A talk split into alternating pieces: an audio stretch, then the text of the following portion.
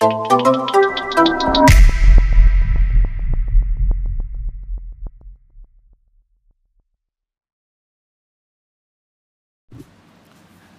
everybody. This is Will. After a little bit of a hiatus here, I've decided to get back into the Will Go Further podcast. So, welcome back. And if this is your first time listening, you're about to experience something so cold.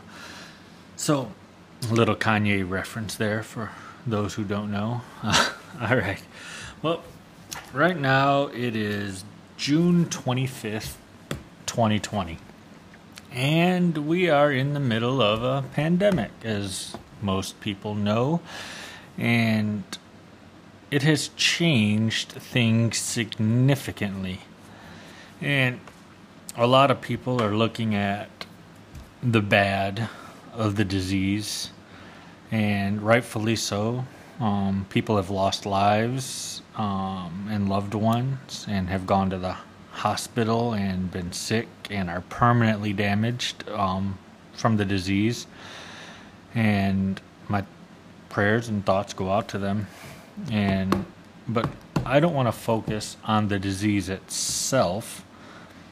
I want to talk about how it is accelerating the path that we have been on and pushing us into the future of business and education and how it's changing things and how things are going to be different. And people are calling it the new normal but really it's just where we were already going and it's getting us there in a different in a different time period than we were expecting so you know when the disease started spreading, we started having the lockdowns, and we were seeing it in Europe and Asia, and then they came here.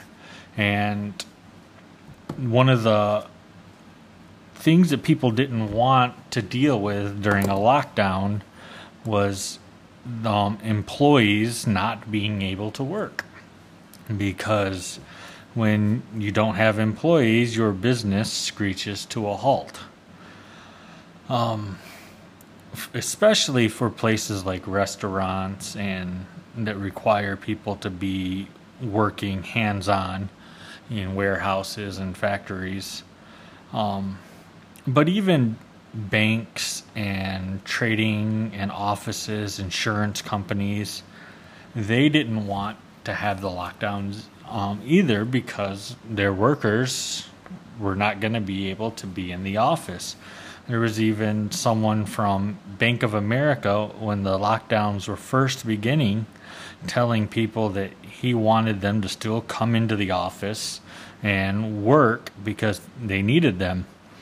Um, rightfully so, Bank of America quickly clarified that people didn't have to come into the office if they felt unsafe um, or sick or anything in that matter and ended up having a full policy where most people were able to not come into the office. But some of the biggest issues with the the concept was losing productivity because if you don't have workers, you can't produce anything. So there's no customer service, there's nothing getting developed, and so on. And people in big businesses like City Citibank were scared of what was going to happen. So we had a stock market crash because we didn't know what was going to happen when everybody was sent home. But what people didn't count on is how good of workers people are from home. And so in March, at the bottom of the stock market crash, everybody became familiar with a platform called Zoom. Zoom, as almost everybody knows now, allowed people to have meetings from home. They could work from home, see people on the other end of the video, and have their have their meetings and produce from home and interact with their managers, their coworkers, and everything on video in real time and um, be productive in videos. And by April, um, CEOs were realizing that even with 80% of their employees not in the office, and sometimes even more, they were getting the same amount of production out of the workforce. So that means a place like Citibank, I think they said they had um, 10,000 employees and they were all, or 14,000 employees, and more than 10,000 were working from home. And the CEO said he could not tell the difference between the time when somebody was working from home and when they were in the office, except for the empty offices. The production was the same, and he said in some cases, even better.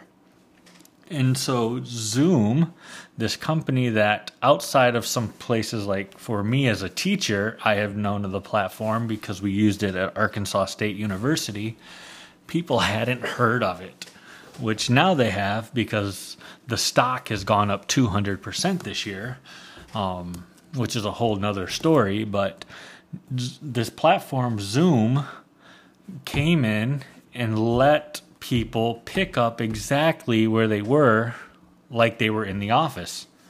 And so this started going on, and people realized that, hey, this isn't as bad as it was, uh, or as we thought it was going to be. And the stock market started ticking up. Now, there are other things with the stock market, like the Federal Reserve pumped a lot of money into it, and um, so there are other issues with that. But um, investors and other people in business started realizing that it wasn't going to be as bad in a lot of sectors because of technology allowing people to still be productive. And this isn't something new, though. Zoom has been a company for many years, and educators have been using it um, at least as far as I know, for over six years um, in universities. And so it's a platform that has been building its base up. And so, like I was saying at the beginning, it has been accelerated by the virus, this use of the technology. Which, on a side note, I don't know how Skype was not the one we went to they missed the golden opportunity. How did they not see things like this coming and be ready? Skype had the biggest lead ever and just blew it because Skype should have been the one that we all knew and should have had things like this ready. But end of that. So, so what is what does this mean now going forward? This has put the timetable for moving to a more virtual workspace, um, put the timetable sooner than people had been expecting. Some futurists had been talking about doing a lot of this after 5G, um, the fifth generation of cell phone data, which is going to speed up um, internet um, speeds so fast that almost everything will be able to be done remotely. But they thought these kind of things would happen after that, maybe in the next, after five, six years from now. So, but now we already see that we can do it with our current technology, our current devices, our current internet speeds. And so it's starting to change the way we think about work and how it's done and where it's done. And so now we're looking at the office different. Where is the office?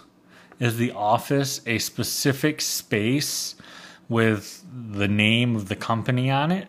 Or is it anywhere that there's an internet connection and everybody can get online and talk to each other? So now companies can start looking at how they approach office And this can start becoming a monetary advantage because there are many companies in places such as Los Angeles, San Francisco, New York, where they pay high rents to have offices, um, office space, and in areas with a lot of people eh, because they required workers to come to the office. So now, if the office is virtual, they can begin cutting their square foot um, foot square foot footprint, as you would say, off of their um, bill that they pay monthly. And so now, if you have a a big company and you realize that instead of having 10,000 employees coming in and working in an office in New York City, that you can have 2,000 employees coming into an office and 8,000 of them working from anywhere else in the world, you're going to be able to cut your cost dramatically. And so, this is going to change how we look at office work. And I think that we're going to look at office work in in just a whole new way. And we're also going to have to re-examine hours and pay because many people get paid by the hour or they get a yearly salary and have to work so many hours per week. And now with the ability to work from anywhere we could start examining more you get a salary and you complete the task that you're assigned and that's what we start doing and basing it on you have your task more than being clock in 9 until 5 and we might have to start re-examining the whole hourly aspect of work and be more about the output of the workers. As as we've been seeing now, the output is going up as people are more comfortable in their surroundings and able to work when they want to, take their breaks, get up, do the things that they need to to adjust and not being stuck in the office. And so, one of the things that are going to change for business, in my opinion, is how we look at hours versus pay. This might change dramatically for office and the type of work that doesn't need people to be on location.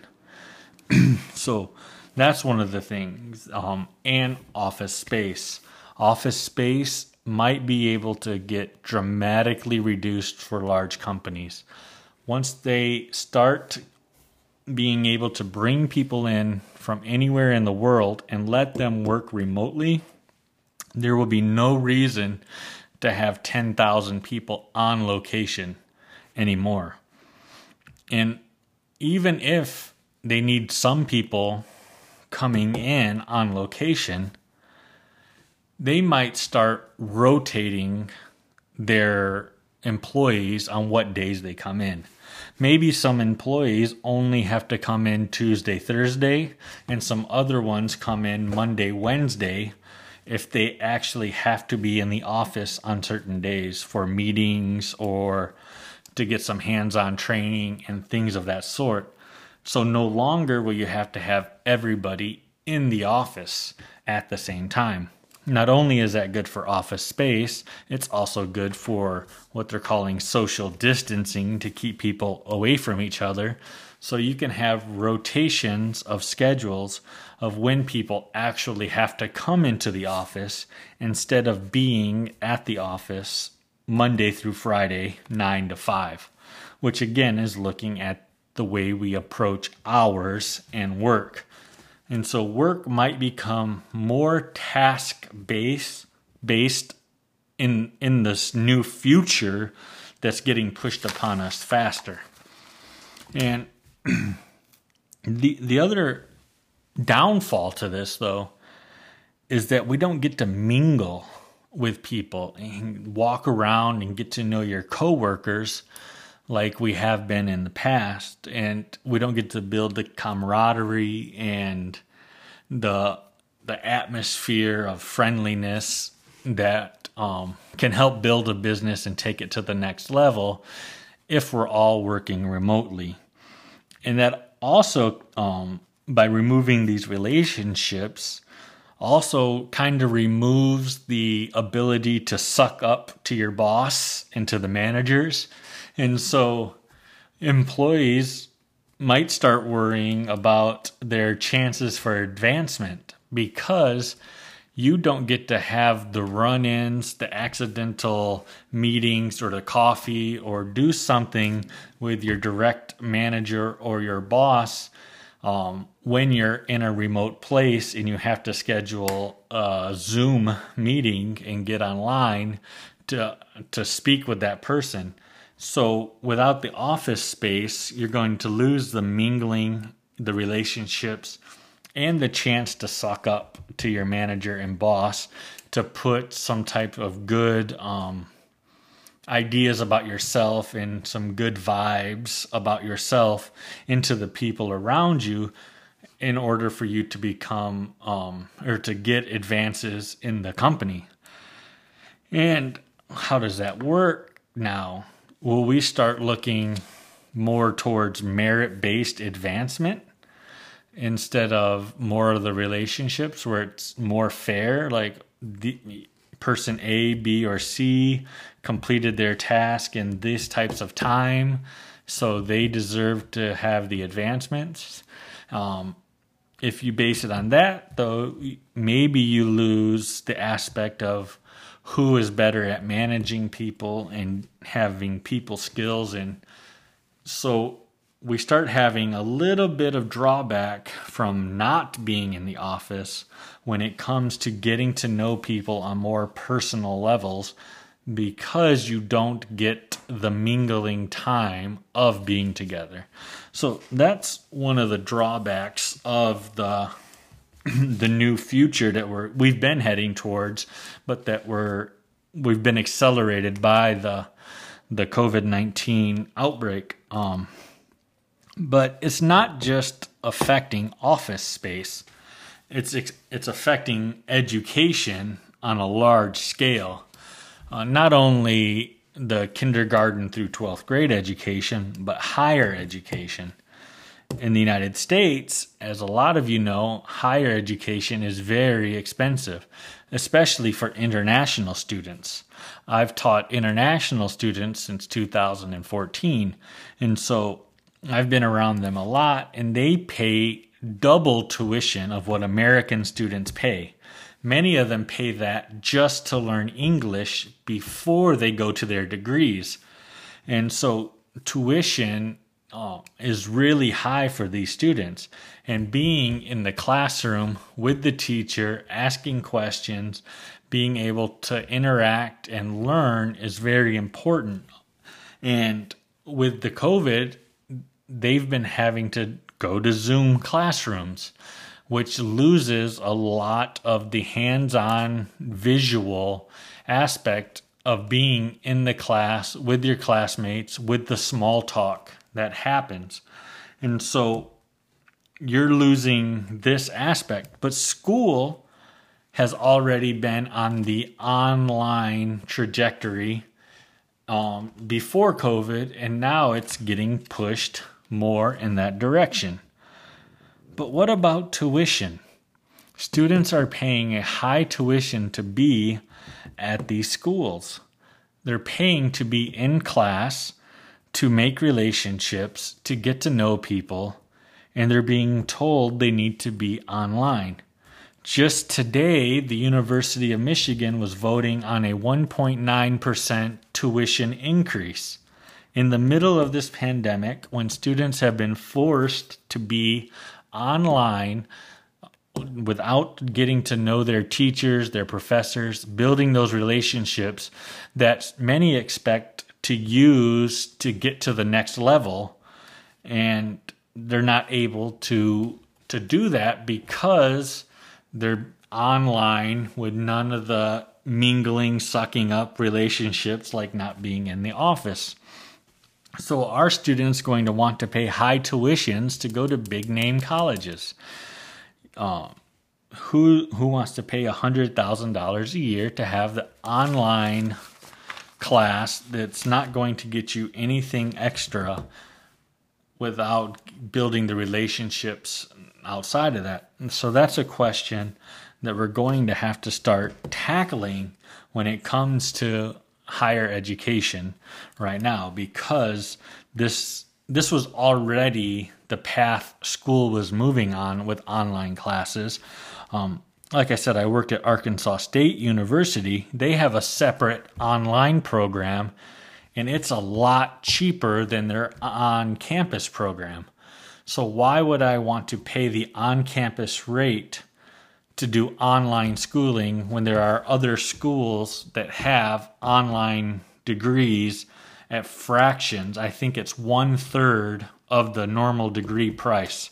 So this is something schools are going to have to start weighing because an, as as a former student and as a teacher, the online classes are nowhere close to the same as being in the class.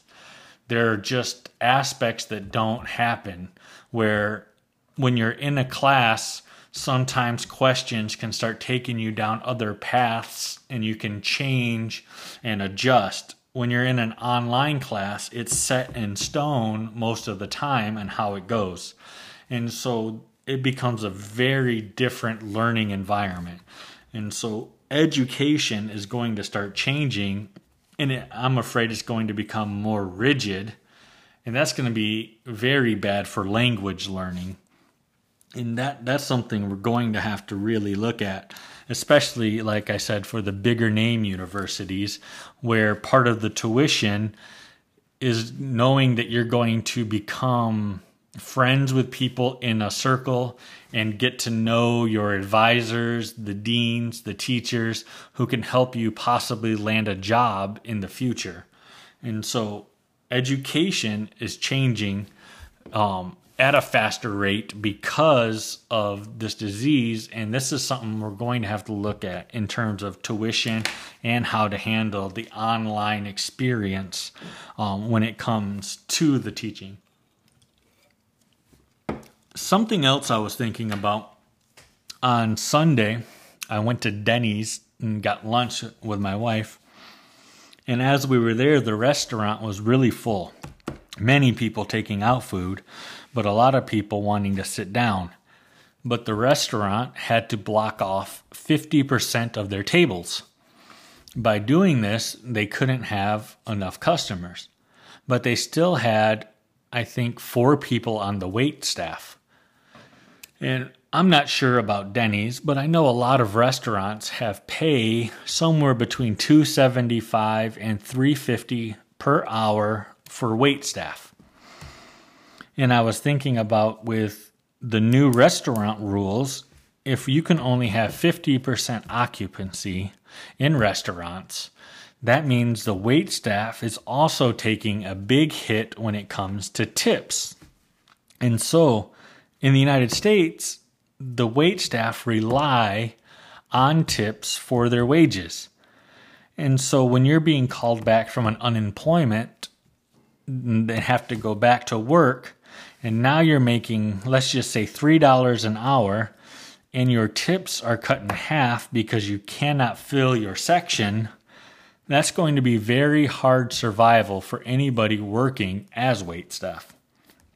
And it got me thinking that the United States is probably going to have to remove the minimum wage law for wait staff. There's no way we're going to be able to justify paying wait staff only $3 an hour when we can only have restaurants at lower capacity, 50% capacity. And so we are probably, as Americans, are probably going to have to start to price in having wait staff on a high salary without tipping and have that in the food prices already priced in. And that's something we're going to have to look at when restaurants are really up and running because as as you look at the the way the staffing was, it's not it's not feasible to think wait staff can work on if if they can even get six or seven people per hour, you know, at Denny's, that's not a high um, high bill place. And so six or seven people with small orders or giving two, three dollar tips sometimes it doesn't add up for a lot of these a lot of these guys. And so it just might be something we have to look at. Like I don't even think our our waitress could get three people in the hour we were there because it took time to cook the food and everything. So I don't know how much money she actually made in the hour that we were there. So, but it's something we're going to have to look at and re-examine is the way restaurant wait staff is paid in the United States, especially when we get back to the new way businesses are headed, especially if restaurants are going to have to be at lower capacity. Now, something else I noticed is that places like Target and Walmart, I think they missed a huge opportunity when this um, outbreak first started. Uh, if you remember, we had shortages on toilet paper, paper towel, cleaner, Kleenex, hand sanitizer, and we couldn't get these um, specific types of supplies. Even now, there's still things like noodles and meat and other things where you just can't get the supplies you're wanting to get. And I was thinking, like, you know, if if these big box retailers had thought ahead, they should have started selling flat rate boxes, may be set up for different sized families. Where, like, for me, it's just my wife and I. Um, it's just me and my wife, I should say. Um, and we don't need as much as a family of six. So if I could go onto the Target app and order a box for a family of two, and maybe they have a food box, maybe there's a cleaning box, maybe there's a bathroom box, but just order a box that they just put products in. Brand names don't worry or don't matter. We don't worry about them. They fill the box you go and pick up your boxes that you need without having to go into the store and they get to control how many of the items are going out. And so you can order on the app, you can get the box. So if I order a week of food for a family of two, maybe I'm a vegetarian, they don't put meat in it, or different sorts like that. And maybe they fill it up, put a recipe card in, and we get different things. Just just some things like that where the workers there are filling the boxes. We don't have to go inside and that could have straightened out a lot of the problems that we had at the beginning with overcrowding in stores where we had the run on certain items where we and things running out and nobody able to get the products they needed and so i think it's something they need to keep looking at as we're having flare ups in places like Houston, Orlando, and Tampa, and even LA, to where these companies should start having these boxes available where nobody has to go into the store. They can order the box, pick it up, and just leave. And it gives the workers the job of filling the boxes and they can do it as they go and then people don't have to go into the store bother with masks all the all of the things that are annoying people at the moment. And so i think there was a big opportunity missed but it's something they could get into coming up. And this is all stores. I just use target and walmart as an as an example because they have everything. But it's just something you could do. Even amazon order online just the box and have it delivered with everything you need for one week and that way supplies are controlled and you get what you need and without having to put on the mask, go inside the store, deal with people, arrows on the floor, all of the things people are complaining about right now. You could just cut it out and you're not putting the workers at risk by having to deal with people. The cashiers can fill boxes. Everybody can just fill boxes and put them in carts, take them out and put them in trunks and that'll be it. And so I think that's something Target and Walmart should be looking at because I think it's something they missed out on. So, um, if if I'm any any of these any any a boss in any area teaching or business owner or anything I would be focusing on my research and development for the next 2 years of what's going to be next because 5G internet and artificial intelligence with the deep learning is going to change everything. And when you put the cloud computing that's available, um, you're going to be able to adjust to this new business model and having your people working from home. But we know there are problems about mingling and the relationships and everything. So I would start focusing my research and development um, on how do we eliminate these things and how do we make the working and learning from home more um, people friendly and relationship friendly because to me relationships are the important part of what keeps a business or a company or even a school running because once the relationships start going sour the whole place kind of breaks apart and you start feeling the the negativity if relationships go bad or you feel the positivity when the relationships are strong. And so I would be focusing my re- research and development on how to keep relationships strong even if you're working from remote locations anywhere in the world. And how to think about not just merit based promotions but the personal aspect so you need to have this in your research and development. Because to me relationships are key to everything and you want to have respectful good strong relationships throughout your organization. Um, so that's all for this podcast on the reboot of "Will Go Further. Hope you guys enjoyed it. If we remember that we are all on the same team, we will go further.